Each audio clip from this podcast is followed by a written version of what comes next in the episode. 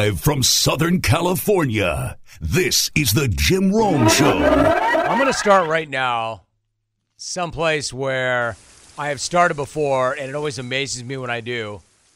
But let's do it again. Let's run it back. And no, not the Jacksonville Jaguars, but I could. But I could.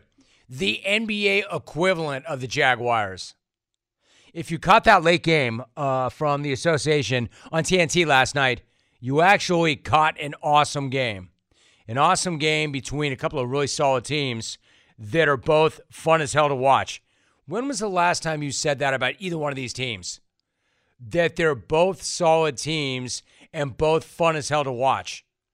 And maybe What? Bo- exactly. And maybe both headed to the postseason. Hilarious, right? But incredibly enough, that's exactly what happened. That game went down in Sacramento between the Kings and the Knicks of all teams. As I mentioned, two solid teams, two entertaining teams, two teams that might be on to the postseason. Sacktown, you're getting your national shine once again. I'm leading the show, Sacktown, talking about you because that's another nice win. Again, what's happening in Sacktown has not happened in a hell of a long time.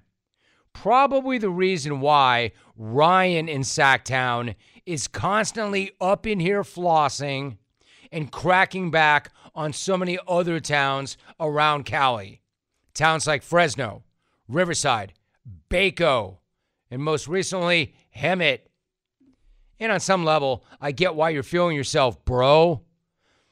But the Kings have legitimate juice. The Kings are legitimately entertaining. The Kings are legitimately getting national run and exposure because the Kings are legit dangerous. They're not hot, they're good. This is not a small sample anymore. This is a large sample size. And when the Kings are good, that's good for the association. More importantly, it's good for the jungle. It's good for the universe overall. And yes, I said that. I feel really strongly about that. I feel strongly about that team. And more importantly, I feel strongly about that town. The Kings are no longer a joke. Never mind being good enough to get to the postseason in the always rugged West. Right now, they're sitting in the two hole. Sacramento is the freaking number two seed as we speak. And again, that's not a small sample size. That's 65 games in. It's mind blowing. In fact, it's more than mind blowing, it's brain melting. That is enough to make heads blow right off of shoulders. Now, I know Sacktown does not need to be reminded of this fact, but the rest of you might. We're talking about a franchise that is about to end the longest active playoff drought in all of major sports. This is why I'm leading the show with them, and because of our history, and I love them. But I want to make sure everybody knows this. They have not been to the postseason since 2006. I know you, Kings fan. I know how frustrating it's been. I know how painful it's been. I know how embarrassing it's been because I know that town. I know you. I was there in your heyday. I was there and witnessed it in person. I was there when C. Webb, Mike Bibby, White Chocolate, Peja, et al. were running the floor, and Rick Adelman was doing his thing on the bench. I was there when you were good enough to rip the Larry O. I was there in the old Arco Arena. I saw firsthand how fierce that barn was and what opposing teams had to deal with, with the cowbells and your intensity. So I know what kind of a toll the last several years have taken on that fan base. That's why I love that they are where they are right now. I love it for them. I love the potential that they have. These are great fans. And once they have a team that's relevant, that they can be proud of, and other teams will have to fear and respect, it's going to get good. It's going to get nice. And we're almost there. I guess what I'm trying to say is light the beam. Light the beam. Light the beam. Light the beam. Light the beam. For those of you who don't know what that is, The beam is a gigantic laser on the top of the Kings Arena. They light that bad boy after every single win. It's literally a gigantic purple laser beam that shoots right up into the sky, and it can be seen from all over Sacramento. I thought I saw it the other night from Orange County. Like they bounce it off the moon and it reflects back. It's like some kind of enormous purple bat signal to the hungriest fan base in the association to let them know that, well, another dub, and more importantly, hope. Hope, like a gigantic purple light at the end of this miserable playoff drought tunnel. And they don't just light the beam after a win. A player gets the honor of hitting an actual giant purple button on the court. Well, as you heard, the entire arena chants, light the beam, light the beam. It's like some kind of gigantic, cool game show. But the best game show ever. And then once the beam gets lit, as if that weren't enough, once the beam gets lit, the straight fire drops.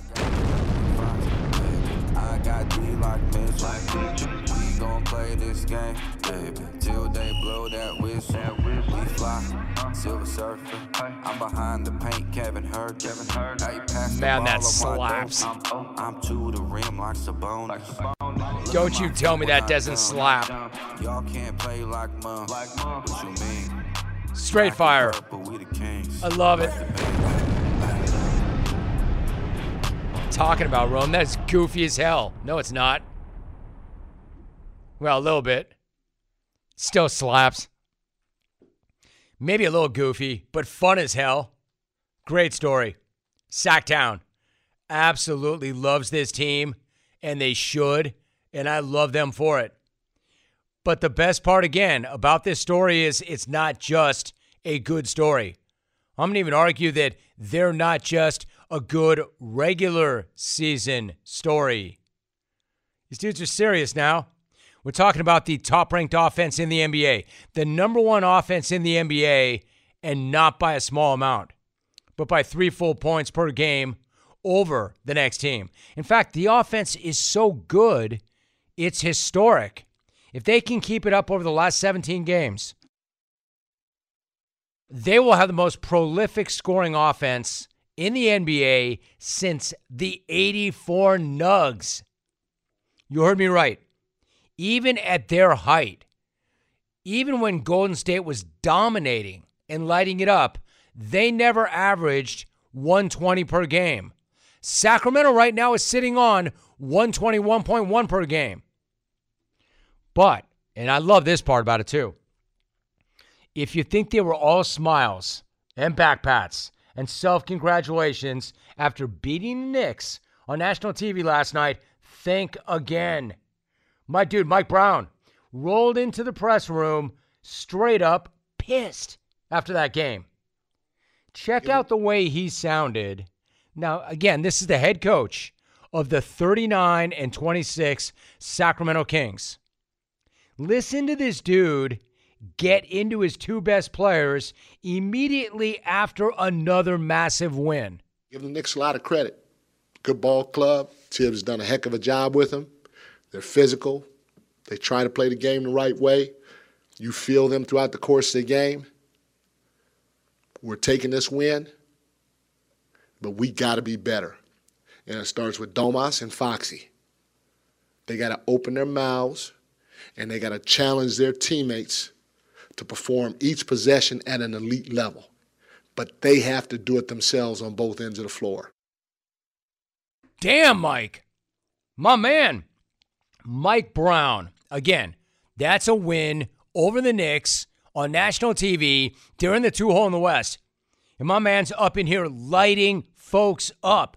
And not ordinary suckers or chumps, but his go tos. My man wants to make damn sure they and everybody else knows good is not good enough. Winning is not enough.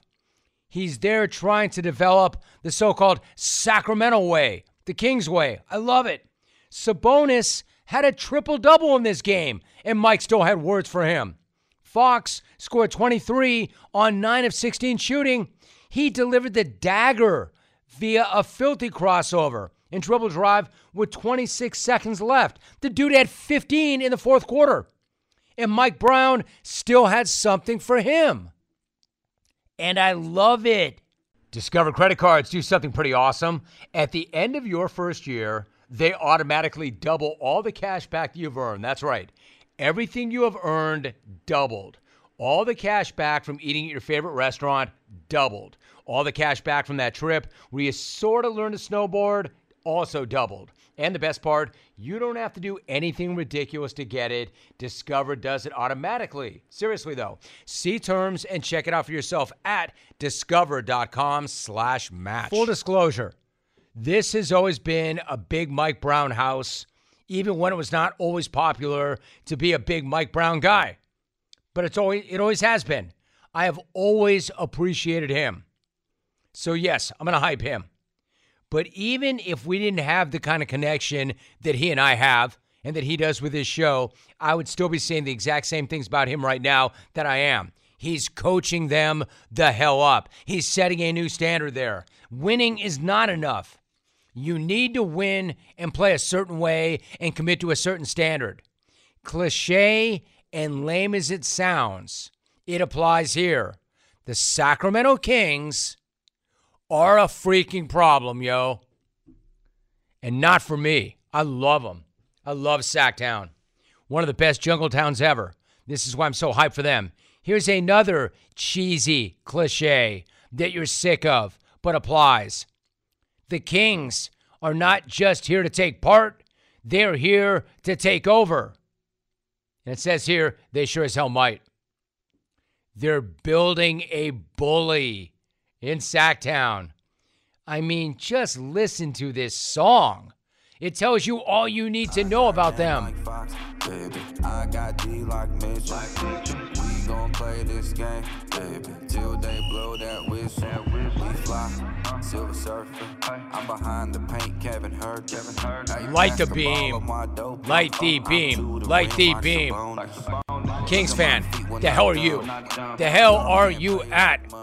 I will end that sentence with a preposition.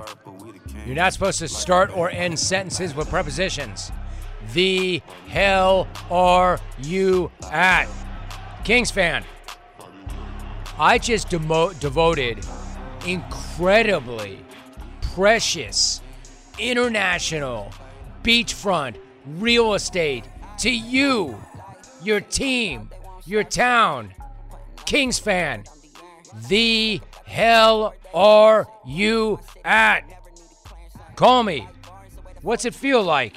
You haven't been there since 06. I know you, Kings fan. I've been there. I've seen it. I've experienced it. I saw you when you were near the top of the mountain. Love to see you bouncing back and building what's being built there. 1 800 636 8686.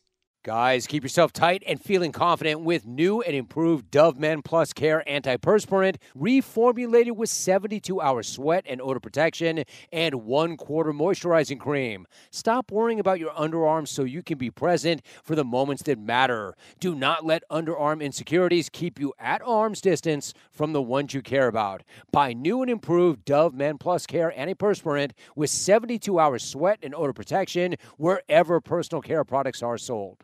Anthony Richardson is my guest. Anthony, it's great to have you on. How are you? Yeah, I'm good, man. Thank you. How about you? Good, dude. Good. It's good to have you. So, take me back to the combine. You absolutely crushed it. What was your preparation for Indy like? And then once it was over, how hyped were you with the way you performed? You know, uh, the preparation was the main thing. You know, I uh, started way in December. You know, so just putting in work day in day out, and just trying to understand what the goal was. And the goal was to showcase who I am as a person and who I am on the field. And I believe I did both of those things pretty well. And you know, uh, my goals that I that I was aiming for, you know, 40 wise, you know, broad, vert, all those. You know, I didn't reach my my vert goal or my broad goal, but the 40 goal was was met, and you know, I was feeling pretty good about that. We're talking to Anthony Richardson. You know, the thing about the combine is it's so challenging, right? It's a really exacting thing. It's challenging physically, mentally, probably emotionally. These are extremely long days. When you look back, what would you say is the most challenging aspect of the combine? You know, I would say just being consistent about who you are, you know, because seeing all those other great athletes there, you know, other great competitors, you know, uh, sometimes you get caught in a shadow sometimes and try to, you know, mimic them and copy them instead of just being yourself. So, um, being yourself, I would say that was probably, you know, a challenging thing for some people. Anthony, you mentioned two things I was going to ask you about. That's interesting. I was going to say the one thing that I really, I mean, aside from the way you ran and the way you jumped, your vert, your broad jump, what I really liked about what I saw from you is you were real. You wanted to make sure that folks knew who you are, what you're about, and where you came from. For those who do not know the backstory, where did you grow up and what was your childhood like? You know, I'm originally from Miami. You know, spent the first half of my life there with all of my family. Then my mom, my little brother, and I would move to Gainesville. You know, my mom found housing in Gainesville, so we took that five-hour ride and you know settled down here. But you know, growing up, things weren't always necessarily easy for me. You know, my mom had to work two or three jobs almost every year just so she could provide for my brother and I. I had to kind of grow up early and help her raise my younger brother at an early age. So, you know, um, I was kind of forced to grow up and, and kind of become the man of the house, and I feel like that's made me who I am now. Interesting, right? So your mom works multiple jobs to support you and your younger brother Corey, and you had to grow up quickly. You just had to. What was that like? What do you remember about those years?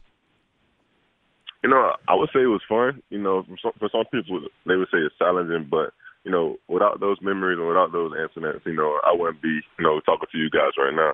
You know, um, it, it just taught me how to grind harder. You know, it taught me how to you know, be dedicated and focus on, on what I want to do. You know, I wanted to take care of my younger brother for my mom, and that that was one of my my main priorities, and that that's helped me, you know, learn how to focus and, and grind hard. See, dude, you had a purpose. You had a strong purpose, and you were aligned, and you attached to that purpose. You know, like everybody wants to be their own person, and they should. But I know you were also really candid in talking about how much Cam Newton and Lamar Jackson have both influenced you. Why were those your two guys? And then, what did you respect most about them when you were coming up? you know, for one, their confidence. You know, that that was one of the main things I admired about both of them. You know, regardless of what anybody said about them, you know, they always were willing to go on the field and just showcase who they were. You know, even off the field. And you know, I, I see my myself in those guys. You know, uh, similar attributes. You know, um, some people don't, don't like the way I play, and that's fine. So, you know, just just trying to copy those guys a little bit, and you know, make big plays and, and just having fun on the field. That's what pretty much made me, you know, emulate and love those guys. Anthony Richardson joining us. Listen, I'm not sure you're going to weigh in on this, but I'll take a shot. Based on how much you respect Lamar, what do you make of everything surrounding him and his contract right now? You know, I, I believe he's, he's a great QB. You know, and you know, uh, great players deserve to get paid. So, you know, I don't have a say so on that. You know, but I'm rooting for him. I'm rooting for any team that wants to pay pay him and you know just have his back. I can get that. I respect that. Listen, when you think about the combine, we think about how you ran the 40, we think about the vert, we think about the broad jump, but there is so much more to it. There is so much more to it that folks don't know. As an example, how do you think you did in your conversations with coaches, scouts, and executives? Did you feel connected pretty well with them? Yeah, I definitely feel like I connected pretty well with, with each team. You know, just telling my story and just telling them who I am as a person. You know, um, on the field stuff like 40, vert, broad, all that stuff, I wasn't worried about that. My main focus, my main concern, you know, going into that week was, you know, showcasing who I am as a person because uh, I don't know if it's true or not, but I might be the youngest guy in the draft, and you know, some people might have doubts about that that I'm not mature or anything like that. So I was just willing to go in there and just showcase who I am and showcase that I am, you know, the quarterback that, that I need and want. I think it's pretty clear what you were going to do is let them know this is who I am. This is who I am. This is what I bring to it. You said there might be some doubts about you being the youngest quarterback in the league coming out. What about the other doubts? What about the doubts that you were six and six last year? They know you're skilled. We know this. But did any of the teams say, Anthony, we haven't seen you lead a team anywhere significant? And if they did, then said, we're not sure how you're going to grade out in that regard. Was that a talking point, and how did you respond? You know, uh, teams didn't necessarily say that, you know, but they were asking about, you know, some of my qualities that I do feel like I can improve on. And, and leadership is definitely one of those things because I haven't always been a vocal leader. You know, I've, I've just recently started molding into that. Uh, I'm, I'm more of a lead by example type of guy, and you know, as a QB, you have to be vocal. So, uh, just learning how to you know build that up a little bit more, and just be able to you know command the room and, and walk in the room and let everyone know that I'm the guy. You know, that's one of the main things that I talked about with those things. Anthony Richardson joining us. Anthony, what about the completion rate, 53.8? I know you'd be the first one to say, I got to get that up. I need to work on that, and I will. Did that come up as a talking point, and then how did you address those concerns? You know, uh, some teams were definitely concerned about that, you know, uh, especially compared to some of the other QBs in the, in the uh, draft. Like their completion rate might be, you know, 65 or higher. And, you know, nobody wants a guy that's completing, you know, only 50% of their passes. And I don't, I definitely don't want to be that guy. So, you know, uh, accuracy things, footwork things, that's all stuff I've been working on. And just also just helping my guys. It's just been, you know, receiver friendly and just throwing know, good balls for them that they can catch. Respect. I like that response. Let me ask you this. Like, there seems to be this notion, and I'm not saying I agree with it, but I've heard it, and I've heard people I respect say it, that accuracy is a weird thing. Like, it's almost impossible to improve accuracy. I don't buy it. I'm looking at Josh Allen. He clearly has. Do you buy it? Is it hard to improve accuracy? And then it seems kind of basic, but how do you improve accuracy? You know, um, I don't. I don't think it's hard to improve accuracy. You know, it's just learning how to manage the game, making better decisions, you know, and just being a quarterback. You know, uh, I play this game to be a great QB, and that's what I want to improve on. You know, accuracy and, and throwing the ball better. You know, so footwork ties into that. Knowing the play calls, knowing what the defense is about, is about to do. It's a lot that ties into it. It's not just throwing the ball and hoping the guy catches it. You know, it's a lot that goes into it. Just being consistent with each of those regards. You know, it makes it simple. I'll tell you what, I can understand why you did as well as you did in communicating with teams and interviewing with teams. And I know you met with a lot of teams. Go back to that notion of leadership. Like, if you didn't have a lot of experience, you got to find your way as a leader, right? You don't want to fake it because people will sniff that out. How did you go about leading? What's your approach to leadership? You know, uh, early on for me, you know, it was just wait my turn. You know, um, try to learn different things from, from the older guys just wait my turn because I feel like everybody has a purpose, everybody has a time and a place for certain things, and I was just waiting for my time and place to be a leader. But now I understand, you know, if you wait too long, you know, you might miss your chance. So you got to jump on it, you know, early. So you know, just understanding the difference between those two and just figuring out where I stand, you know, just understanding that.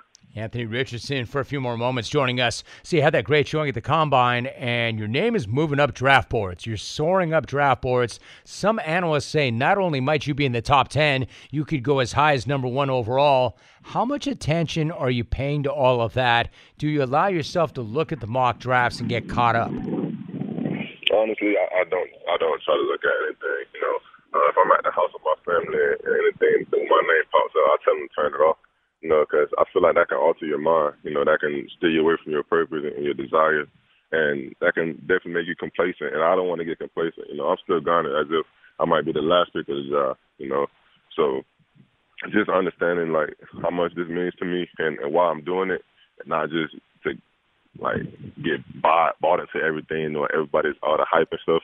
You know, because I definitely have things to improve on. That's my main focus. You know improving on those things so I can improve my, my draft stuff. You know what I think? I think it's both. I think it's both. I think if you read it too much, people are blowing you up, and that's not a good thing. Or if you read it and then people who have nothing better to do are tearing you down, and that's not a good thing. I think you're right. I think that's how you go about it. If you had a say, knowing what you know and knowing what the competition is, where do you think you should go in the draft? You know, I definitely believe I should go top 10. If not top 10, definitely one because – I feel like I do a lot of things that a lot of guys can't do in this job, and I'm willing to get better every single day. So, um, you know, I, I definitely believe I'm I'm in that top tier portion. No doubt. So let me ask you this before you go: What do you look at over the next few weeks? You've got your pro day coming up, or Florida's pro day in Gainesville on March 30th. Given the way you showed out at the combine, have you decided yet what you're going to do on pro day and how you're going to approach that? You know, I'm just going to showcase my arm. You know, uh, throw it around a little bit, so um, I, I can rip it, show them that you know I'm one of the best QBs in this job. Dude, one last thought. When you ran that 443, I'm curious. I mean, you lit the internet up by running that 443, fourth fastest time of any quarterback. And you're not a small dude, dude. Far from it. Did you have a target mind coming in? What number were you looking to hit? you know, uh, during my training, you know, uh, our target time was high four fours, you know, or mid four four, and I was only going to get mid four four if I had a, a good start. You know, uh, in, in Indy, you know, my start wasn't so great, but it was the best start that I had, you know, throughout my training process. And you know, the time was high four fours for us. You know, so if we got four four eight, four four nine, you know, I wouldn't be that happy, but you know, it, it's good enough for a guy my size. So when I saw the 444, you know, I was definitely beaming with, with a smile, and I was, you know, I I was happy. Dude, it is an incredible time for a guy your size, no doubt. He is a draft prospect, Florida quarterback, coming off a year where he had 17 touchdowns, a quarterback rating of 131, and just lit the combine on fire last week. Anthony Richardson, my guest. Anthony, man, great to have you on. Really appreciate you. Appreciate the conversation. Thanks for making time for us. Yes, sir. Thank you. Hey now, are you craving some protein after a good workout? Do not make a shake. Do not eat a bar. Reach for a bag of beef jerky from Old Trapper. Old Trapper beef jerky is tasty, it's tender, it's made with real strips of steak and quality spices that are smoked over a wood fire, and it goes wherever you go to the game, to the gym, to the beach. Look for Old Trapper in the Clearview bag. You can see the quality you're buying that way. Look for it in major retail stores near you. And clones, if you don't see it, just ask for it by name because no other jerky compares. Old Trapper, what is your beef? Freddie VanVleet. I'm still not over his absolutely epic evisceration of the ref show on Wednesday night. In fact, I don't think I'll ever get over it. Get over it. There's nothing to get over. It was amazing. Content that good is forever. And apparently, Fred is now not only the starting point guard on team content, he is a first ballot Hall of Famer. He set the standard for how you go in on the ref show. If you're going to do it, and guys so badly want to do it and they don't, they're afraid to. They don't want the fine. Fred did not give a damn. And Fred is not somebody who goes off half cocked. Fred is smart. Fred is a champ. Fred is a leader. But Fred had had enough of Ben Taylor earlier this week, and he let it rip with one of the greatest takedowns of the ref show that I have ever heard. In fact, I'm going to say it's the best one I've ever heard. I mean, I don't mind. I'll take a fine. I don't really care. I thought, you know, um, Ben Taylor was terrible tonight. Um, I thought that on most nights, you know, a couple of the, you know, out of the three, there's one or two that just the game up, you know, and it's, it's, it's been like that a couple couple games in a row. Um, Denver was tough, obviously. You come out tonight, you're competing pretty hard. The third quarter, I get a bullshit tech, changes the whole dynamic of the game, changes the whole flow of the game. And um, you know, most of the refs are trying hard. I like a lot of the refs are trying hard. They're pretty fair. They communicate well. And then you got the other ones who just want to be dicks and um, just kind of the game up. Nobody's coming to see that. They come to see the players. And um, I think we're losing a little bit of the fabric of what the NBA is and was, and um, it's been disappointing this season. Um, you could look up most of my texts this year have been with Ben Taylor officiating. So at a certain point as a player, you feel it's personal, and um, it's never a good place to be. That's not why we lost tonight. We got outplayed, um, but it definitely makes it tougher to overcome. Listen, I'm not playing that just because it's incredible and it'd be gratuitous. Well, I am playing it because it's incredible. But you know what's amazing? Like, again, I could sit down and write that and not write it as well as he did it off the cuff. And maybe not off the cuff, because that's clearly something he's thought about and spoken about. And the point that he made yesterday was I felt I had no choice. I had nowhere else to go with that. I felt that it had to be said. That was incredible how well spoken that was. So, and, no, and notice one thing about that that was not just about Ben Taylor. He mentioned other referees. He didn't name check them like he did Taylor. But that was not just about Ben Taylor. But Ben sucks to be you. Then again, it also sucks to be fined, which was always the unfortunate flip side of this for Fred. He knew it. We knew it. We all knew it. Adam Silver's hammer because Ears is not going to tolerate pouring liquid magma all over the ref show. We knew a fine was coming, and then yesterday the fine was announced. The only question was not if, but how much. I speculated $1 million. That, that's how good that beatdown was. I just missed. Oh, so close. 30 grand. 30 grand. But that's it. 30 grand. I, I seriously thought it would be closer to 1 mil than 30 grand. That's all that's going to cost. 30,000 US dollars. And listen, while that is a lot of paper, I'm not saying it's not. That is incredible value for the incredible rant. It's not even the biggest fine that the NBA has doled out this season. It's not even the biggest fine that Ears has handed out this season to a person for ripping the refs. Incredible. And when you get right down to it, 30K is really only 25K. Technically, because he already got his 5K in Smackoff winnings. If you missed all of this yesterday, Smackoff season ended before it even began because Fred ripped the strap with that content. My dude, if you want to claim your 5K, you'll have a head start on paying down the most worthwhile fine that has ever taken place because that was the most worthwhile cause. I don't want to speak for him. I'll bet you Ike from Ike's Sandwiches will kick in 5,000 sandwiches. Dude, you may end up making money out of this. It almost looks like Ears knows that the dude was exactly right with all of that, which is why it was very unfortunate to hear Fred call it unfortunate yesterday, but that's Fred for you. Dude is a total class act. I caught up in the moment a little bit, but you know, you live and you learn, you move on. It came out authentic. It came out, you know, in real time. Um, you know, I wouldn't have done that if I felt like I had another option or outlet. I, I felt like I've exhausted my options, you know, this season, uh, many different occasions, and um, you know, it was just one of those things. I'm human, you know, and um, you'll see me make mistakes in real time and, and make things that you know is not always perfect, uh, a little unprofessional from from my standard. Uh, so, you know, it's unfortunate, but it happened. You know, you gotta live and learn. Fred, you're a stud, man. You're, you're a stud. You are human and you're all class.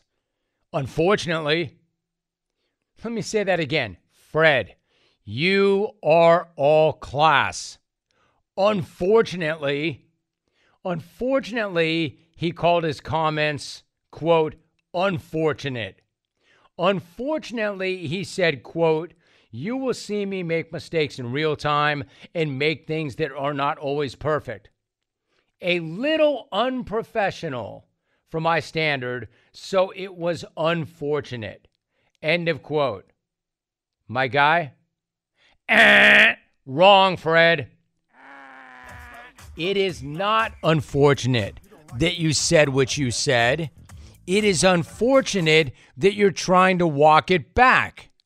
What is truly unfortunate, it sounds almost like an apology almost like you're sorry you said it. And not that you're sorry you're in this situation, but that you really mean you're sorry you said it. That's unfortunate. Fortunately, I do not accept what sounds like an apology because you have nothing to apologize for unless you're apologizing for being awesome and giving us one of the best pieces of content ever. If you want to apologize, Fred, for being awesome, then yes, I accept your apology. Yes, everybody makes mistakes. This was not a mistake. It was not unfortunate. It was one of the best things ever. And sure, you have to live, you have to learn. Live and learn that you just set the standard for ripping the hell out of the ref show, and you do not need to be sorry for any of it. Since when do we apologize for the greatest thing ever? Oh, I'm sorry. I'm sorry that I'm the GOAT. I'm sorry that I just uttered one of the best things ever. I'm sorry that I'm going right into the Hall of Fame wearing a hat that says team content. My man. I, I ap- appreciate you trying to make it right, except you didn't make it wrong. Apology not accepted, Fred. No, it's unfortunate, but No, it's not. You know, you gotta live You know what's learn. unfortunate, Fred? It's unfortunate that you're walking it back. That's what's unfortunate. You know what's unfortunate, Fred? It's unfortunate how classy you are. Classier than me, yo. Apology not accepted. Today, yesterday you won the smack off. Today I ripped your take it back. If you mean that, dude. You know, you gotta live and learn. No, I don't want you to live and learn. You, you already have lived a great life and learned a great deal. Otherwise, you would not got up there and did what you did. Bro, you are living a much better life than us. And by the way, you're more intelligent than the rest of us. No, it's unfortunate, but No, happened. no, no, live and learn. no, no. You know what's unfortunate? You walking it back. I, I don't hear a word you're saying, Fred. Discover credit cards do something pretty awesome. At the end of your first year, they automatically double all the cash back that you've earned. That's right. Everything you have earned doubled.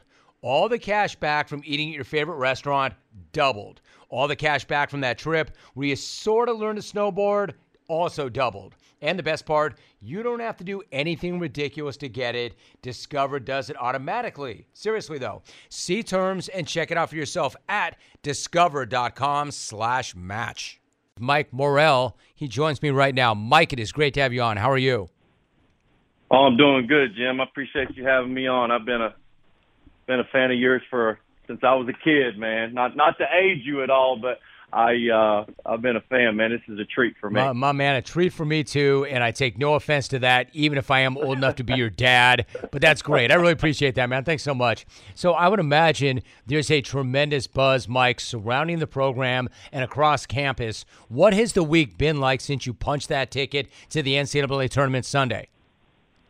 Man, it's been great. You know, I uh this is my fifth season. I won four games in my first year uh here and, and we're kind of rebuilding the program and to have it culminate in, in a regular season and tournament championship, obviously with the NCAA berth, man, you know, it's like you said, you know, it's it's why it's your you know, your favorite sporting event. It's also, man, it's one of the reasons why I got into to just, you know, loving basketball and then coaching obviously is just this event and how special it is and to be a part of it.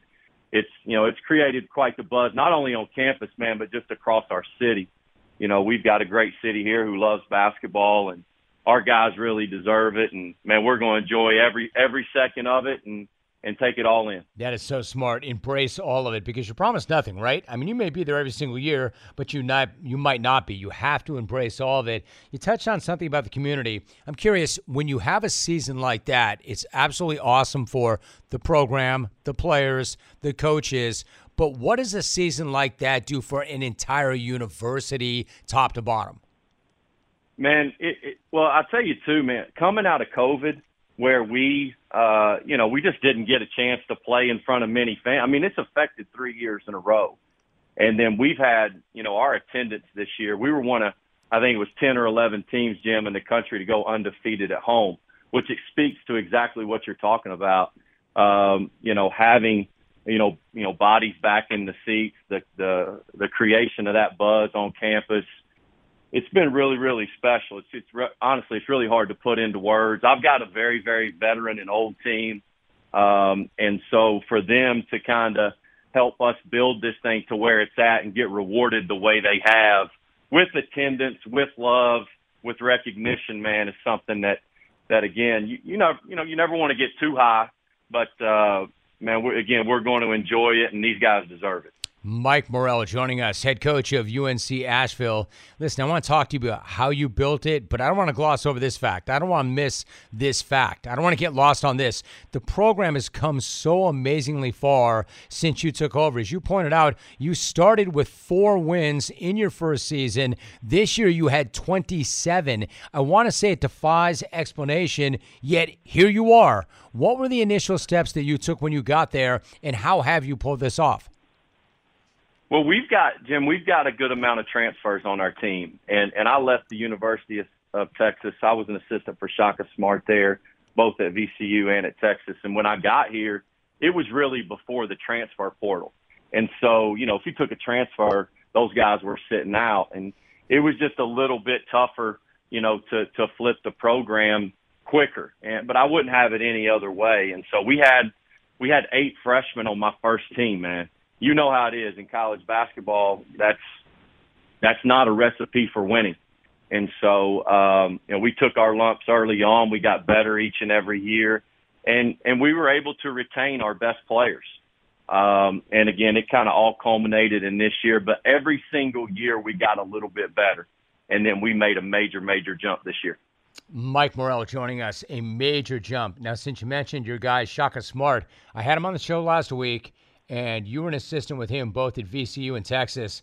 Man, I love the guy. I really do. I've got immense respect for him, the way he builds things, the way he handles himself. What were your biggest takeaways from working with him? Biggest thing I would say, Jim, is just the ability to pour belief in people. Uh, not, and I'm not just talking about players. I'm talking about staff. I'm talking about guys like me, you know, who worked for him. And um, you know, I met Coach Smart when I was a, a graduate assistant at Clemson he was an assistant coach there at the time. Um, and then he obviously hired me at VCU and, and I went with him to Texas, but he just had this innate ability, just, you know, even with a kid who maybe, you know, you could tell was having some confidence issues or maybe not even that, just maybe had never played. Um, he's like, this guy is going to be really good for us, like now. And you're, you know, as an assistant, you're kind of like, is this guy for real right now? right. Uh, and then bang, it would come to fruition uh, his belief in people and his ability to pour himself and those around him into those particular uh, players, man. I don't, you know, he he he's been a guy who's taken that Marquette team without a ton of transfers at all, and he's developed uh, those players into what they are right now. You don't do that unless you're pouring in belief to those guys every day. Oh, no, this dude has done an amazing job, an amazing job since returning to the home state and taking over Marquette. Mike, what about the fact when you punched that ticket on Sunday, you beat Campbell, but you came back from down 14 with less than eight minutes to go? Knowing this group the way you know this group and knowing what was at stake, what was your message to that team when you were down double digits late? Yeah, so we, we, Jim, honestly, we have been in that situation really two particular times. We won at UCF down 10 with about three and a half to go. I think being in that situation, although we didn't know we were going to be thankful for it in the moment, uh, man, we were really thankful for it in the Big South tournament because I believe it gave us confidence to say, okay, you know, we can really do this. You know, we can come back. And then, you know, this is a, you know, it's another thing that Coach Smart, you know, always taught us is like, hey, if you're going to err on the side of anything, you got to err on the side of aggression in moments like those, and uh, just peel your ears back and and uh, see what happens. Um, and so that's what we did. And then, you know, another really cool thing for me here over the course of five years, going from four wins to 27 wins, is Tajon Jones, who really led that uh, comeback charge for us. He was the only not just coach, the only player that was here with me in that first year, Jim. And to see him be able to kind of lead that charge, man, it was it was really emotional for me, really special for me, and just kind of uh, man, it, I, no other words other than just really awesome to watch. I know, I get it, Mike. I was going to ask you about two guys, and he was one of them. Like you never want to put it on one guy, but how much of that was about Tajon? Taking over late and just making sure he would not let you lose? I think it was a lot of it. Um, you know, we've got Drew Pember, who's one of the, you know, he's he's one of the best players in the country, and even Drew knows on our team, like, hey, if Tajon gets it going, we have got to get that guy another look, ASAP, like immediately. Uh, and I think it's just the respect that Tay has. And it was funny because he's not a very outgoing personality, Jim. He's kind of to himself. But in those, in that moment, I have never seen him more intense. And, uh, you know, I, know coaches like to take a lot of credit sometimes for certain things. Man, I was, I, I wasn't doing much over there. Kind of like, hey man, uh, Tay, hey, let me know if you need some water. Uh, let me know what you need, man. And, uh, just keep doing what you're doing. And so it, it was a really cool moment. You know, Mike, I, I have so many coaches that come on right now, and they all say the exact same thing that what you really want is a players led program because of what you yep. just said. And the other guy that I was going to mention is who you just mentioned, Drew Pember. He did what he's done, Mike, all season long. He dominated. He had 29 Sunday. What's the senior big man meant to your team on and off the floor since he transferred in from Tennessee a couple of years back? He's been the biggest addition, obviously, that we have made and you know he leads America uh, in free throw attempts and free throw makes. And for a six eleven, you know, forward to be able to go to the free throw line and you know this and shoot almost eighty five percent. Wow! Like you you can't quantify that in terms of how important that is.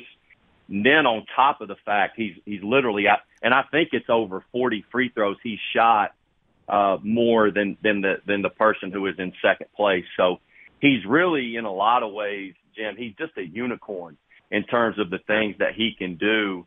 And he's, you know, he's, he's got great size, he's got great skill, but he does a great job of getting fouled.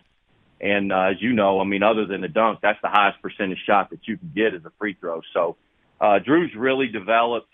You know, he was at the University of Tennessee and then transferred here. Um, and I tell people all the time, man, that the, the greatest thing about him is his ability to kind of deflect all that attention and just stay really humble. He's just just a good dude, man, which means when you're the best player and you're a really good dude, your teammates they understand and they you know they love playing with guys like that. Nothing better than that, Mike. I got to be honest that that is an astounding stat that a guy who goes six eleven shoots eighty five point eight five percent from the floor from the free throw line. That is such an amazing asset to have. Listen, I know that you've got a lot of work ahead of you and I don't want to get too carried away, but there's a stat that's really amazing. UNC Asheville has more wins this season than any other division 1 program in the state of North Carolina meaning of course you have a better record than Duke you have a better record than Carolina you have a better record than NC State and you have a better record than Wake Forest. I understand you have work to do but that is pretty amazing. What's it like to hear that and what's that distinction represent to you well, as, as you just, I mean, there's a reason why you name those schools off. You know, North Carolina is it's a hoop state. You know, I mean, it's a basketball, it's a basketball state, and they they love their basketball here. So, um, man, we've just got a special group, and, and it it's it it don't got much to do with the coaching. It's just a really connected uh, group that has has really defied odds, uh, Jim, in a lot of ways. And whether it's coming from four wins the first year or coming down, you know, you know, down 14 and coming back to cut a net down. Uh, it means everything. And especially, I, and there's no doubt it means a little bit more when you're in a state with those type of names. And, you know, I mean, uh, again, we're not going to get too high, but we're sure as hell going to give ourselves a pat on the back for that because these guys deserve it. You sure as hell should. And by the way, coaching does have something to do with it. It's got a lot to do with it. And the portal goes both ways, right? You might not hit the portal, or you might, but the players have the right too. So you want to make sure they re, you retain them. So it does go both ways. Final thought Selection Sunday is always one of the best days in sports, and you're having your fans join the team at the arena to watch the selection show Sunday night to find out who you're going to play in the first round. I know you're grounded in the moment to find out who you're going to play, but how emotional do you think that Sunday will be for your players and the community? It's it's very because uh, you know I've been lucky to go to nine NCAA tournaments as an assistant or you know graduate assistant or whatever. Uh, obviously, it's it's different when you go as a head coach. And but I've told these guys, you know, there there there's no feeling like watching your name pop up on pop up on that screen, and you don't care where you're going. And I told these we they can send us to the moon, man. We're gonna go with a smile on our face, and we're gonna go to compete. But um, this thing is too hard not to enjoy. And uh, we're going to enjoy that night. And, you know, whoever we play, we'll be thankful for it. we hope like hell it's not Marquette. uh, but uh, yeah, but know, they, have got it, a real funny way about doing crap like that, don't they? no. so uh, they do, and so uh, my mom actually asked me about that, Jim, and I said, "Mom, don't even put that in the universe. Don't even put that in the universe." Love that. But uh, man, we're gonna we're gonna enjoy it, and I, and I hope our fans come out, and I know they will. And it's just, uh, and, and thank you, man. We, programs like ours, man, they they need this type of recognition, and for a guy like you to to recognize and shine a spotlight on the players that we have. They work hard. They work just as hard as anybody uh, at some of those schools you named a second ago, and it's uh, man, they deserve it. Mike, you did not need to say that, but I really appreciate that you did because that's why I do it. That's why I do it. I mean, we have access to the big time programs that are there every single year, but I'm always fascinated in programs like yours that have come so far, so fast, done it the right way, and have this opportunity. And part of that is, and I mention this every year, this time of year, I went to UC Santa Barbara and I was there when they made their first tournament. You nailed it. What it's going to be like when your name flashes across the screen and it normally doesn't. That is one of the most amazing feelings ever. Absolutely, and the and, and you know this, but people just don't understand what go, what it goes into. What goes into it. I mean, you start. We started on June third of last year, and um, you know we're going to try to try to drag it out as long as we can. But um, you know, there's 363 schools. Only 68 get this opportunity, and we're grateful to be one of them. You've got the perfect mindset for it. I love it. It's going to be fun to watch, and this is what makes this tournament so great. Number one, it is the format. It's the best format there is. And number two, you've got so many fascinating stories that you ordinarily would not know about that get in and get an opportunity to shock the world. And they deserve to be there. He is the head basketball coach at UNC Asheville fifth year there, Big South Coach of the Year this season, and an absolutely dramatic turnaround from four wins in his first season to a school record 27 this season. Mike, great to have you on the show. Good luck on Sunday. Good luck in the tourney. I hope we can do it again soon. Hey, man, thanks. It was a real honor for me, man. Chris in Southeast Wisco. Chris, my man, what's going on? How you doing, dude?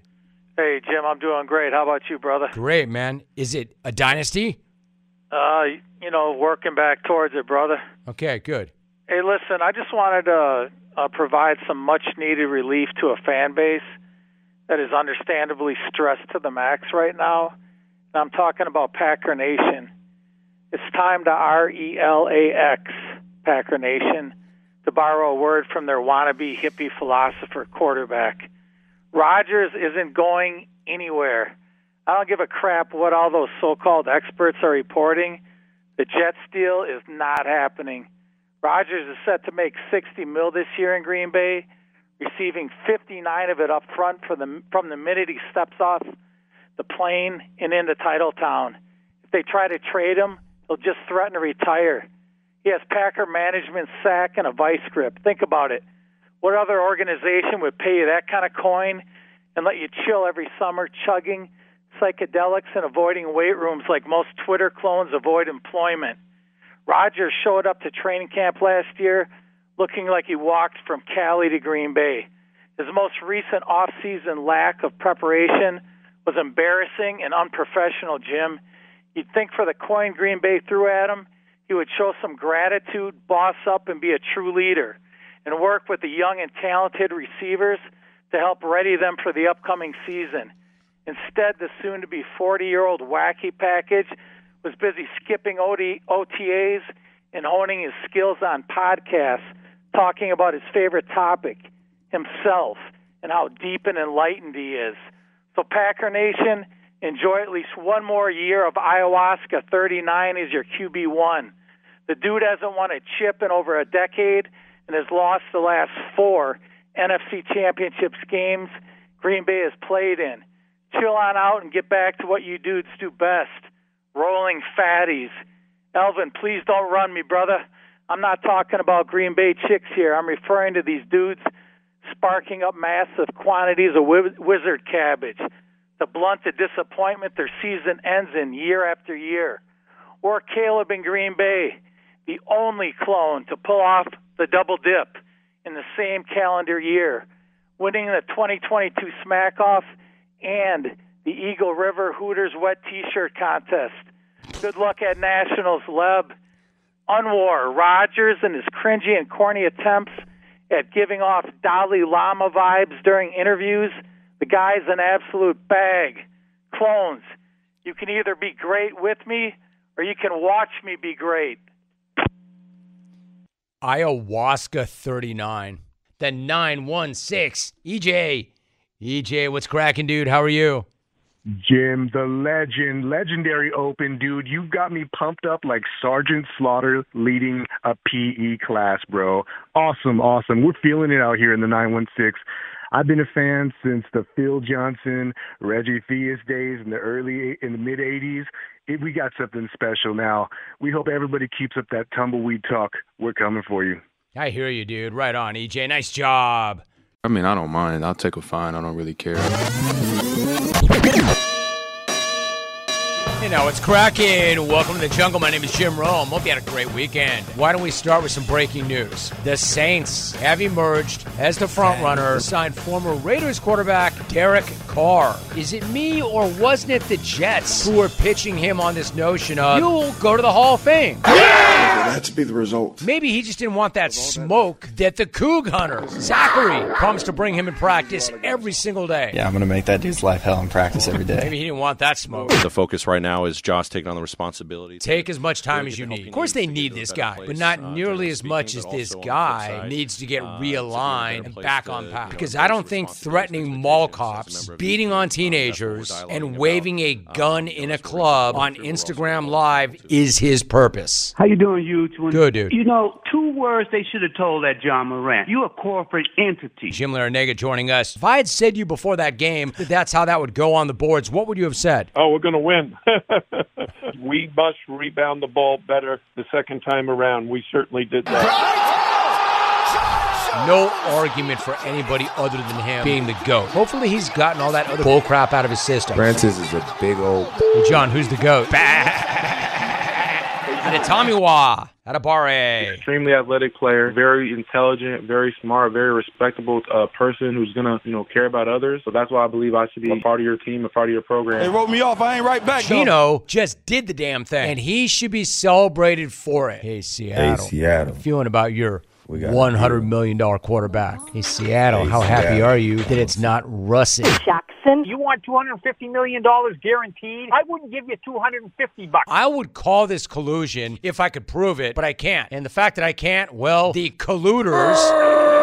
Owners know that we can't prove it. You have that one run, and it's a 70 yarder, and it looks And great. what's he done besides win an MVP? Twitter! Yet I'm the dope who doesn't do my homework. That's rich. Yo, Dank, I accept your apology for not being dank. That was very undank. That was the opposite of dank. Dank. Toilets! 1,100 Urinals! Come on! You get a urinal. You get a urinal. Everybody gets a urinal. Troughs! Toilets! Toilet paper! Toilets! Baby wipes! Toilets! Thoughts on Davis? Will? Uh, Anthony had, yeah, Davis. Will. Oh, Will, gotcha. Yeah, Will Davis. Will Davis? Will Davis. Come on, man. Come on. Bill Russell Davis didn't want any of that. Kareem Abdul Davis? Shaquille O'Davis? Will Davis. Twitter! Just Blue a couple. Nation. UK, how you living? So I'm trying to do a take on the Wildcats, and Stu's just belting out Better Man with his goat dialect. Not the greatest of all time. You're a goat. Oh, my God. Kyle Brandt buying pizza and lava cakes, and Alvin Delloro crying. Stu, what about me? Did I not do anything for you that day? I go out with a buddy of mine, my JV coach at the time,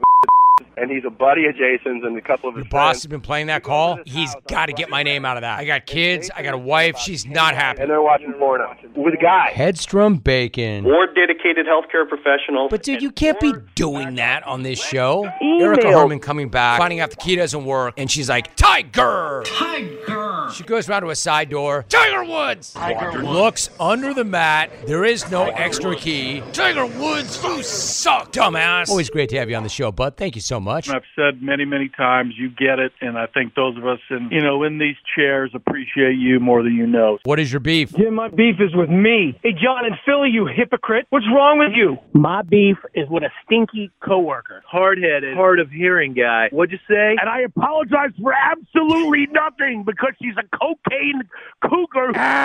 Who should we ask about Jim Boeheim's retirement? This is up to the university. Oh, so you then retired? I didn't say that. So you retired? I don't know. Jim, are you retired or not? You're talking to the wrong guy. Who should we talk to about it? We're not leaving cardboard boxes in the driveway. Can we fix that kid's car? What is going on? Canoga Park? Or Caleb in Green Bay winning the 2022 Smack Off and the Eagle River Hooters wet T-shirt contest. Yeah, Rome, that's great, but what about sports? You and I try Molly for What about it? Here it is, here it is. The best part. I'll get there. Twitter. You, Chet, are coming at the wrong dude. I'm the dude on the national scene blowing you up. Anthony Richardson, where do you think you should go in the draft? Definitely believe I should go top ten. If not top ten, definitely one. Mike Morrell. Been a fan of yours since I was a kid, man. Not not to age you at all, but man, this is a treat for me. Mom. I just want to be dicks and just kind of f- the game up. All the bullcrap that they were slinging at Derek Crap or Derek Carr. Carr. Thank you for having me on, man. It was awesome. The relationship looked good. My NDA feels good. Get out my mansion. Nailed it. Come on. All that muscle with a big ass. More like legs up, dog. Toilet. Wild, wild world of sports is that. And you still doing your thing, man, which is kind of nice. Keep it going. A war shear. Or Cindy. Last thing. Good night now. Good night now.